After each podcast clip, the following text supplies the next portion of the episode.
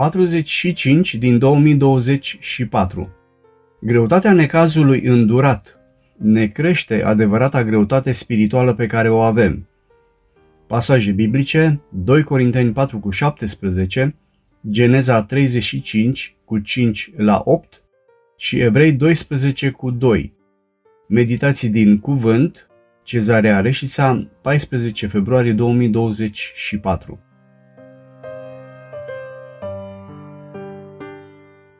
Greutatea necazului îndurat pentru Dumnezeu ne crește adevărata greutate spirituală pe care o avem.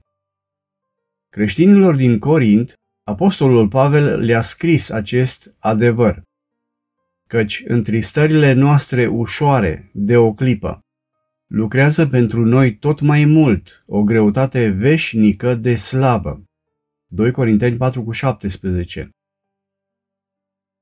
Un astfel de exemplu de viață este notat în Geneza 35 cu 5 la 8, unde scrie că Iosif a visat un vis și l-a istorisit fraților săi, care l-au urât și mai mult. El le-a zis, ia ascultați ce vis am visat. Noi eram la legatul snopilor în mijlocul câmpului. Și iată că snopul meu s-a ridicat și a stat în picioare, iar snopii voștri l-au înconjurat și s-au aruncat cu fața la pământ înaintea lui.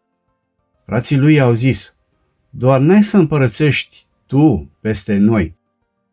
Doar n-ai să ne cârmuiești tu pe noi și l-a urât și mai mult din pricina viselor lui și din pricina cuvintelor lui. Snopul este atât un simbol al omului cât și al rezultatului muncii omului. Cele două aspecte simbolizate prin snop se întrepătrund. Dar frații lui Iosif au înțeles clar mesajul transmis de Iosif, care era unul dintre cei mai neînsemnați fraței lor. Iosif le-a spus că, în timp, rezultatul muncii și activității lui de pe acest pământ avea să fie mai mare decât al lor.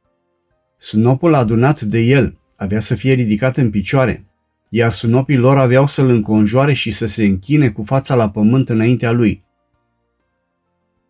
Ce li s-a spus era prea de tot. Și noi știm continuarea.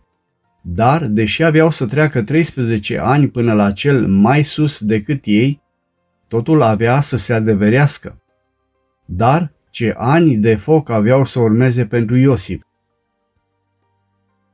Lui Iosif i s-a pus înainte bucuria, adică rezultatul final, speranța care să-l susțină în focul care tocmai cera să înceapă, când s-a întâlnit cu frații lui care erau plecați de acasă cu animalele.